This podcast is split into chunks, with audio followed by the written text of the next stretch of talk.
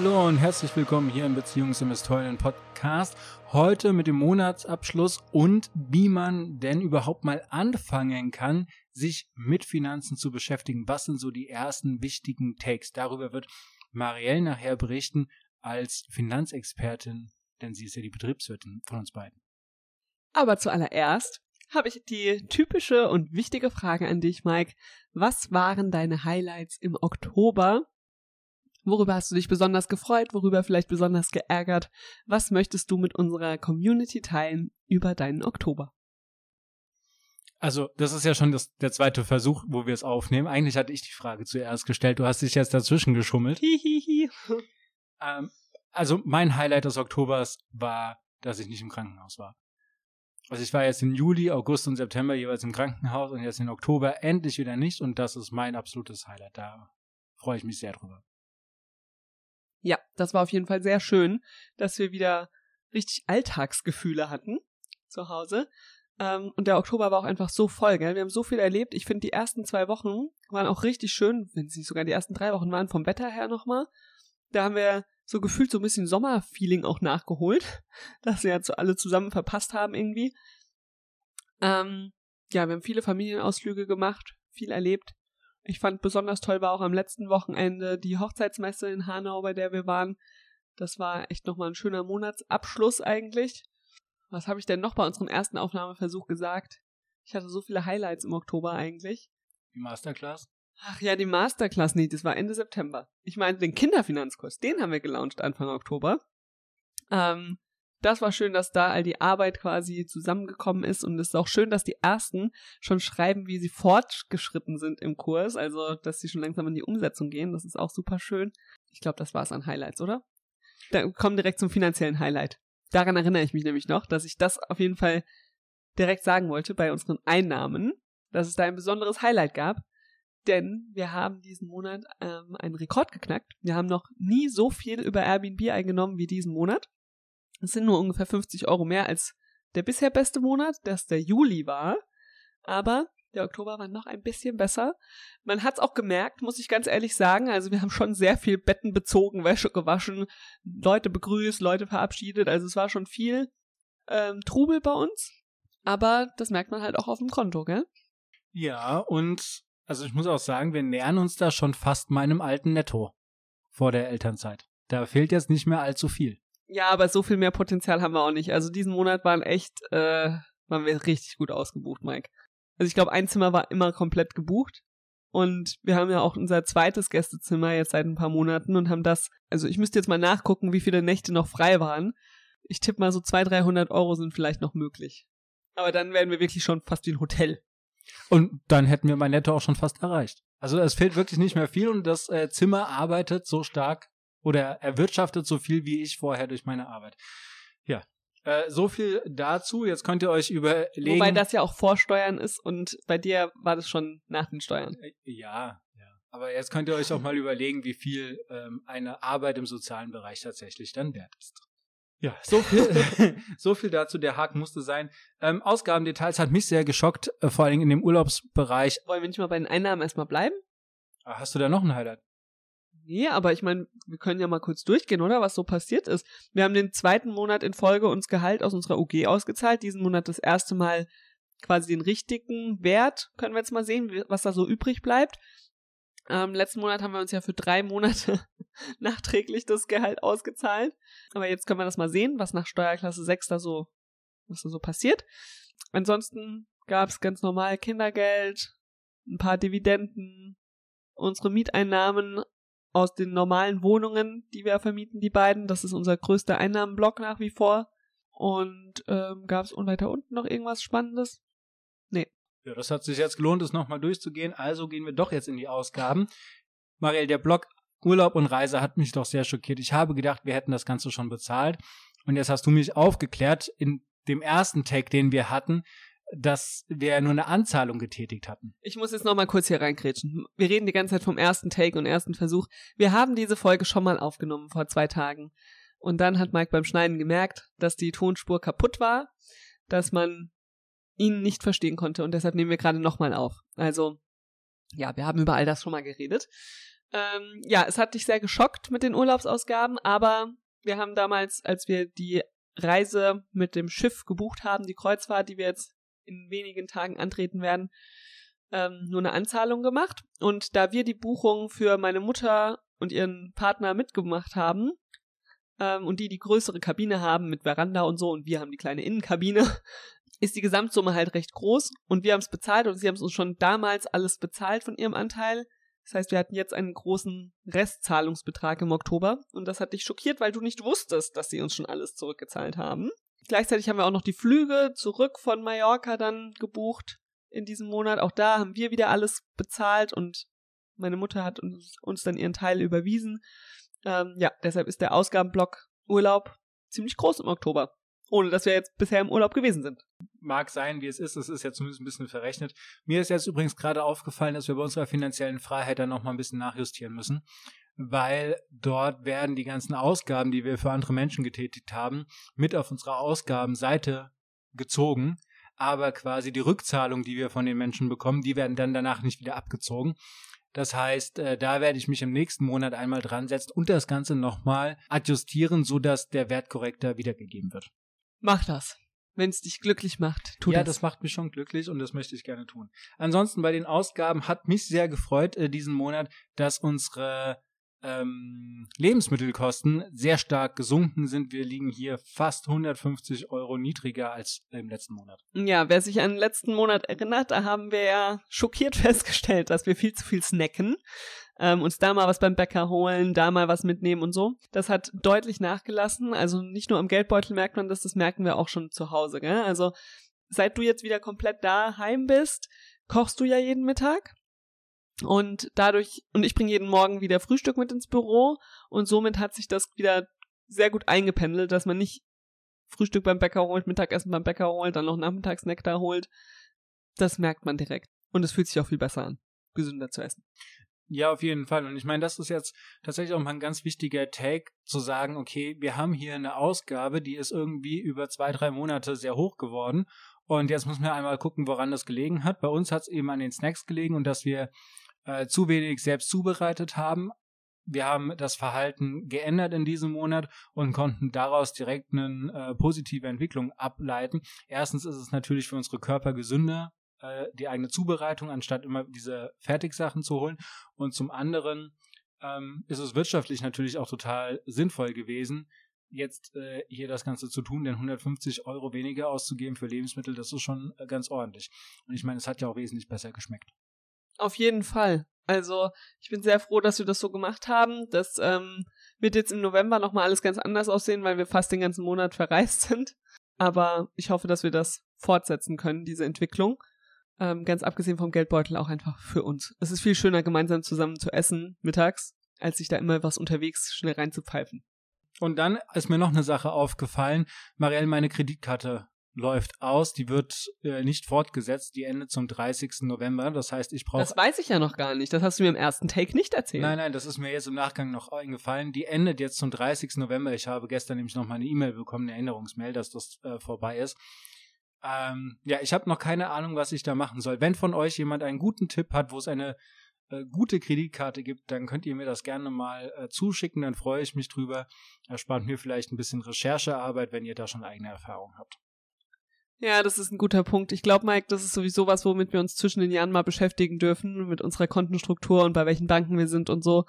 Ähm, ich wünsche mir eigentlich auch noch ein weiteres Konto zusätzlich zu dem, was ich habe, weil ich einfach nicht so richtig happy bin mit dem nur Debitkarten besitzen. Ich möchte gerne irgendwie ein Girokonto, ein richtiges, wo ich eine EC-Karte habe, auch wenn das abgeschaltet wird überall, ich weiß, aber äh, es gibt einfach noch zu viele Banken gerade, ähm, Geschäfte, wo ich dann nicht bezahlen kann. Ich, wo war ich denn gestern wieder? Heute!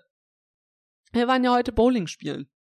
Und ja, konnte ich nicht bezahlen. Zum Glück hatte ich Bargeld dabei. Ja.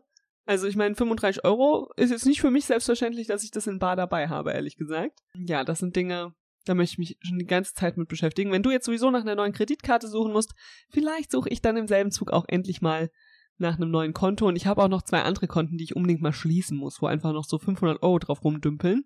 Das sollten wir noch dieses Jahr angehen. Ja, und dann habe ich noch eine andere Sache, die mir beim ersten Mal auch nicht aufgefallen ist. Und zwar, ähm, ich durfte jetzt kein Auto fahren aufgrund des Schlaganfalls und habe mir ein 49-Euro-Ticket geholt und bin mit der Bahn überall unterwegs gewesen. Und auch das hat sich positiv ausgewirkt, denn normalerweise sind wir mit unserem ähm, Kosten für Benzin relativ hoch gegangen und dadurch, dass ich jetzt das 49-Euro-Ticket habe, haben wir in Summe tatsächlich weniger für Mobilität ausgegeben. Und ich hatte mehr Zeit zum Lesen und Podcast hören, was einen ganz netten Nebeneffekt hatte. Ja, das wundert mich aber tatsächlich überhaupt nicht. Ähm, da könntest du auch mal in den Monaten davor gucken, wie das da war, weil da durftest du ja auch nicht fahren. Ähm, ich schätze, dass es schon die ganzen Monate jetzt seit, ich schätze mal, Juni wird wahrscheinlich noch hoch gewesen sein. Und seitdem, seit Juli wird es runtergegangen sein, obwohl ich ja im Juli auch dich besucht habe und so. Und wir da noch relativ viel gefahren sind. Ja, genau so ist es. Also mit meinem Krankenhausaufenthalt ging es dann äh, runter. Dann ist natürlich auch das 49-Euro-Ticket nicht drin gewesen. Ich meine, ja, du doch, hast ich mich. hatte im Juli eines und ich hatte im September eines. Ah, da hast es, ah, du hast es ja auch bei deiner anderen Seite eingetragen, deswegen habe ich es nicht gesehen. Ja, genau, da ist es schon runtergegangen, obwohl du mich äh, dann auch in Bad Wildbach äh, Bad besucht hattest. Und äh, jetzt haben wir ja den ersten Monat, wo ich wieder vollständig auch wirklich zu Hause bin und so im Alltag äh, tätig bin. Und äh, das freut mich schon sehr, dass das nach unten gegangen ist, also dass sich da an der Stelle auch das Bahnticket einfach gelohnt hat. Bin jetzt gespannt, wie das, naja, November wird jetzt noch nicht mehr so ausschlaggebend sein, aber wie es dann im Dezember wieder aussieht. Momentan tendiere ich dazu, tatsächlich weiter mit der Bahn unterwegs zu sein. Ich finde das ganz angenehm. Ja, ich glaube, es wird halt interessant, gell? Ich, also ich fahre ja viel weniger, weil ich nicht so viel irgendwo hin muss, sondern ich fahre eigentlich nur, wenn wir als Familie irgendwo hingehen. Es wird aber nochmal anders, wenn ich mir jetzt auch ein Bahnticket holen würde, gell? Bisher war es so, dass jeden Monat entweder du oder ich das 49-Euro-Ticket hatten. Wenn wir beides hätten, sind wir halt schon wieder bei 100 Euro. Ja, aber Ähm, dann ist die Frage, ob die 70 Euro, die wir hier für Benzin drinstehen haben, ob die dann noch anfallen oder ob die Ähm, dann nochmal wegfallen. Nee, glaube ich nicht. Ich glaube, dass die immer noch, wir werden immer noch eine Tankfüllung brauchen, weil wir halt immer noch Dinge haben, die wir gemeinsam nur mit dem Auto machen, weißt du? Also wir fahren halt schon, also ich glaube, die Sachen, die ich jetzt mit dem Auto gefahren bin, die wäre ich zu 70 bis 80 Prozent auch mit dem Auto gefahren, wenn ich Ja, ein für Ticket gehabt hätte. Das, für dich ist nur das in Hanau tatsächlich, ne? In- Unseren Kleinen abholen oder so, das machst du dann bei Regenwetter halt nicht mit dem Bus, sondern das hast du momentan mit dem Auto gemacht, aber das sind Kleinigkeiten.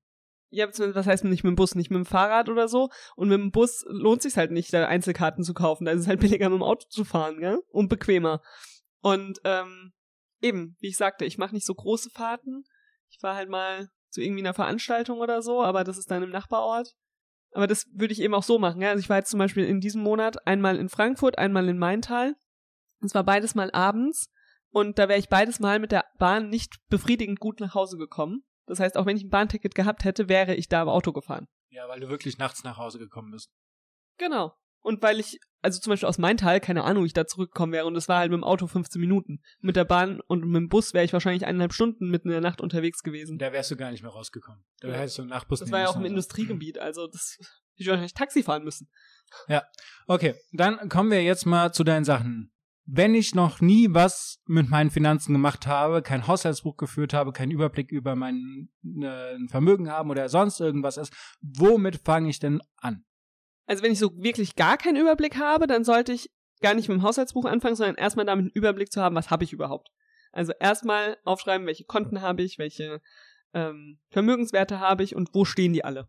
Das würde ich zuallererst mal machen. Auch wenn man keinen Bock auf Haushaltsbuch hat, ist das das allererste. Erstmal aufschreiben, was habe ich überhaupt, weil da überschätzt oder unterschätzt man sich auch sehr leicht, weil kaum jemand hat genau den richtigen Betrag im Kopf. Ähm, das wäre das allererste. Dann würde ich echt einfach Zettel und Stift hernehmen und das am besten einmal im Quartal machen, aufschreiben, was ist eigentlich da. Wenn man das macht, dann geht's erst los mit dem Haushaltsbuch. Da würde ich tatsächlich auch erst noch mal einen Schritt davor setzen, wenn man das jetzt als Paar macht und erstmal anfangen, nicht direkt alles aufschreiben, was ist irgendwie Einnahmen, Ausgaben und so weiter. Das kann man natürlich, könnte man direkt aufschreiben, aber ich würde mich als Paar erstmal hinsetzen und würde überlegen, welche unserer Ausgaben gehören denn zu wem? Wer soll denn, ähm, also wie teilen wir unsere Fixkosten zum Beispiel auf? Ja, wer zahlt denn im Moment was? Also ich würde erstmal so ein bisschen Status quo auch da machen und gucken, wer hat denn im Moment welche großen Kostenblöcke, äh, was geht vielleicht schon vom gemeinsamen Konto ab, wenn es eins gibt. Genau, also ich würde nicht direkt reinstarten, Kopf über reinfallen, sondern erstmal ein bisschen Groundwork machen. Okay, und gibt's weitere Entscheidungen oder weitere Fragen, die du dir ganz am Anfang stellen würdest? Ähm, ja, also es gibt noch die Frage, wie bezahlen wir eigentlich? Ja, weil wenn wir, ein, wenn man ein Haushaltsbuch führen möchte, ist ja die Frage, machen wir das in Papierform, machen wir das mit Excel, machen wir eine App oder so. Und das hängt ganz maßgeblich damit zusammen, wie ihr bezahlt. Wenn ihr alles bar zahlt, dann könnte es einfacher sein, auch tatsächlich irgendwie Zettel und Stift zu nehmen und die Sachen aufzuschreiben oder eine App zu benutzen und da direkt reinzutragen, wenn man was ausgegeben hat. Wenn ihr eher so die Kartenzahlenden seid, so wie wir, dann ist eine Excel eigentlich sehr angenehm, weil man da dann einmal im Monat einfach das Konto neben die Excel legt und das überträgt. Bei manchen, ja, kann man, bei manchen Banken kannst du da sogar ein CSV rausziehen, wenn man jetzt nur eine einzige Bank hätte und könnte das super leicht übertragen. Also, das ist so ein bisschen die Frage, wie bezahlen wir eigentlich? Und wenn man dann so eine riesige Mischung macht, dann würde ich tatsächlich mal überlegen, kann man das irgendwie ein bisschen steuern, dass man wirklich versucht, möglichst alles mit der Karte zu zahlen oder möglichst alles bar zu zahlen um da ein bisschen Struktur reinzukriegen. Ja. Ähm, und darüber auch als Paar mal zu sprechen. Wie wollen wir das denn handhaben? Das ähm, würde ich machen, bevor ich anfange, mir zu überlegen, was ist denn das richtige Haushaltsbuch für mich. Weil es bringt halt nichts, wenn ich alles nur per Karte zahle und dann einmal im Monat mich an eine App setze und das alles übertrage. Ich finde, das ist ja ein bisschen schwierig. Oder wenn ich dann einmal im Monat mich hinsetze, habe alles mit Karte gezahlt, muss dann mir noch die Belege angucken und dann irgendwie das in einen Zettel nochmal runterschreiben. Das fühlt sich an wie dreifache Arbeit. Sollte ich jetzt ganz am Anfang mir alle Verträge und alles auf einmal raussuchen, die ganzen Ordner hinlegen und gucken, was sind denn auch ähm, fixe Ausgaben, also Ausgaben, die mit, mit einem Vertrag verbunden sind, ähm, bei mir auflaufen? Oder reicht das, wenn ich das über ein Jahr oder über die Monate hinweg äh, sehe, dass es bei mir auf dem Konto abgebucht ist und dann das Ganze hinterfrage, ob das sinnvoll ist? Naja, also am gründlichsten ist es, wenn man wirklich alle Verträge da liegen hat und sich das mal aufschreibt. Aber das wäre für mich so ein bisschen auch dieser Status quo am Anfang. Und ich würde dann tatsächlich sagen, nicht so lange aufschieben, sondern wirklich mal anfangen, Haushaltsbuch zu führen, drei Monate es durchziehen, Einnahmen aufschreiben, Ausgaben aufschreiben und dann gucken, was fällt denn in welche Kategorie. Wenn ihr da mega Spaß dran entwickelt, dann könnt ihr natürlich eure ganzen Verträge schon mal zusammenrechnen und so weiter könnt, und auch da checken, gibt es da irgendwie was, das zum Beispiel nur einmal im Jahr gezahlt wird, was jetzt in den ersten drei Monaten, in denen, das, in denen ihr das Haushaltsbuch führt, gar nicht aufkommt. Beispiel ist, bei uns wurde jetzt diesen Monat zum Beispiel die Rechtsschutz Rechtsschutzversicherung abgezogen. Ähm, wenn wir natürlich April, Mai, Juni Haushaltsbuch führen nur, dann fällt sowas gar nicht auf. Ne? Aber ich würde jetzt sagen, das ist jetzt nicht kriegsentscheidend, dafür, dass man überhaupt mal in diesen Habit reinkommt, ein Haushaltsbuch zu führen. Also, wenn ihr sagt, oh, ich habe keinen Bock, das alles rauszusuchen und mich da stundenlang hinzusetzen, das ist ja auch eine Zeitfrage, dann lieber anfangen, das Haushaltsbuch zu führen und dann später mal das machen, wenn es passt. Zwischen den Jahren ist ein guter Zeitpunkt, es ist ja bald, gell? Da mal so eine Gesamtbilanz zu machen und sich mal wirklich ein paar Stunden Zeit zu nehmen, vielleicht mal einen ganzen Tag dazu zu machen. Aber wenn man jetzt sagt, ich habe eigentlich nur eine halbe Stunde im Monat, mit denen ich mich für meine Finanzen beschäftigen kann, dann bitte die halbe Stunde lieber fürs Haushaltsbuch nutzen, als da dann so ein großes Thema anzufangen, was man sowieso nicht in einer halben Stunde hinkriegt. Ja, und da vielleicht auch noch die ganz wichtige Ergänzung. Es kommt auch darauf an, ob es bei euch momentan äh, echt eng ist und ihr vielleicht einen finanziellen Struggle habt oder nicht. Weil wenn ihr gerade den Struggle habt, dann lohnt es sich tatsächlich auch euch die Zeit zu nehmen, euch mal einen Samstag oder ja. Sonntag hinzusetzen und die Verträge rauszusuchen und direkt alles zu kündigen, was euch keinen Nutzen bringt oder was euch keine Freude bringt und dann schon mal gucken, ob damit die finanzielle Situation sich etwas verbessert hat. Ähm, wenn das nicht der Fall ist, dann reicht das natürlich auch, äh, das einfach über die Zeit mit reinzunehmen. Ne? Das noch als kleine Ergänzung. So, Marielle, Finanzkennzahlen, finanzielle Freiheit oder Aktien? Ich möchte erstmal die Finanzkennzahlen. Was ist denn aus unseren Einnahmen und Ausgaben entstanden? Ich befürchte, dass es nicht gut aussieht um unsere Finanzen. Weil wir echt viel ausgegeben haben und weiterhin wenig einnehmen. also wir nehmen schon viel ein dafür, dass wir beide nicht in unserem Erwerbsjob jetzt so richtig drin sind, in unserem Angestelltenjob von vorher. Aber wir geben halt auch richtig viel aus, gell? Das ist richtig. Äh, wir haben den zweitschlechtesten Monat mit minus 34,5 Prozent. Ähm, also wir haben eine Ausgabenquote und keine Sparquote. Schon wieder. Ich habe mit nichts anderem gerechnet. Ich muss sagen, ich kann inzwischen ein bisschen besser damit klarkommen, aber es fühlt sich immer noch scheiße an. Aber ich kann dir auch mal sagen, ähm, wenn das jetzt nicht der äh, Urlaub noch mit drin gewesen wäre, ja, dann hätten wir eine Sparquote von knapp 17 Prozent gehabt. Also der Urlaub, äh, die Abbuchung hat das Ergebnis jetzt sozusagen ruiniert. Da muss ich jetzt aber auch sagen, da müsstest du jetzt bei den Einnahmen auch noch mal ein bisschen was abziehen, weil wir haben ja auch aufgrund der Situation überhaupt das erste Mal eine Aktie verkauft diesen Monat. Dass wir gesagt haben, es wird jetzt mal Zeit, was zu verkaufen, Gewinne mitzunehmen und tatsächlich, dass wir gesagt haben, wir können nicht einfach nur jetzt aus unseren laufenden Einnahmen unsere Sachen decken. Wir möchten jetzt nicht einfach was vom Tagesgeldkonto nehmen, sondern haben entschieden, mal eine Aktie zu verkaufen. Ähm, das heißt, diesen Gewinn müsste man ja dann auch aus den Einnahmen rausziehen. Wenn wir jetzt den Urlaub nicht gemacht hätten, dann hätten wir wahrscheinlich da auch nochmal gesagt, mh, hm, keine Ahnung, ob wir das jetzt verkaufen. Ja, da bin ich mir gar nicht so sicher, weil unser Take ist ja da durchaus, dass wir die Aktie jetzt verkauft haben im Privatbesitz, um sie dann im äh, GmbH-Besitz wieder einzukaufen. Also kann man jetzt überlegen, wie man das drehen will. Ja, ich weiß nicht, ob ich den Gewinn mitgenommen hätte. Ich hätte, du weißt doch, ich kann mich schwer von Aktien trennen. Ich hätte dann wahrscheinlich einfach gesagt, komm, wir müssen genug Geld zusammen haben, um das so in der GmbH zu kaufen. On top quasi. Ja, aber mit den, also es macht tatsächlich einfach Sinn, weil wir haben dieses Jahr sehr wenige private Einnahmen. Das heißt, momentan würden wir wahrscheinlich schon gar keine privaten Steuern zahlen, weil wir so geringe Einnahmen haben. Und da jetzt natürlich Aktien zu verkaufen, die einen Gewinn haben, weil wir sie sowieso sehr lange halten wollen und sie dann in der GmbH wieder zu kaufen, ähm, ist dieses Jahr natürlich relativ clever. Ja, auf jeden Fall sinnvoller als nächstes Jahr, weil nächstes Jahr werden wir viel, viel mehr Einnahmen haben, wenn unser Business richtig läuft und wenn, oder wenn ich vielleicht wieder zurück in den Job gehen muss oder so, gell? Naja, also irgendwoher werden Zeit vorbei nächstes Jahr. Genau, ne? nächstes Jahr werden irgendwoher mehr Einnahmen kommen müssen. Ja. Wo auch immer sie herkommen. Genau, deswegen macht das dieses Jahr einfach noch Sinn. So, Vermögensentwicklung zum Vormonat minus 2,3 Prozent und äh, wir sind dieses Jahr jetzt schon minus 7,3 Prozent unter Wasser. Wie geht's dir damit, Mike? Eigentlich noch ganz gut, weil, weil äh, also es kommen zwei Faktoren zusammen. Erstens, ähm, der ein Faktor, den wir selbst entschieden haben. Wir haben ja gesagt, wir nehmen uns dieses dritte Jahr Elternzeit ganz bewusst auch komplett zu Hause, ohne unsere Angestelltenverhältnisse, weil wir diese Zeit als Familie nutzen wollen. Und das ist ja auch das, was wir jetzt machen. Wir fahren jetzt in Urlaub, wir fahren im März nochmal in Urlaub.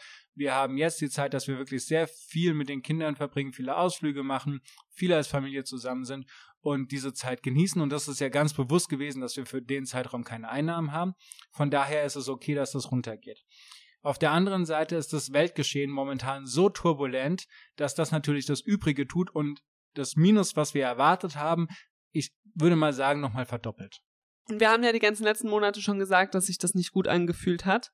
Also ich vor allem habe ja schon hier mein Leid geklagt in diesem Podcast, wie schlecht das für mich ist. Und ich kann sagen, dieser Monat ist viel besser. Ich fühle mich viel, viel besser damit und kann damit besser klarkommen. Und das liegt daran, dass wir uns diesen Monat endlich wieder mit unseren Finanzen beschäftigt haben.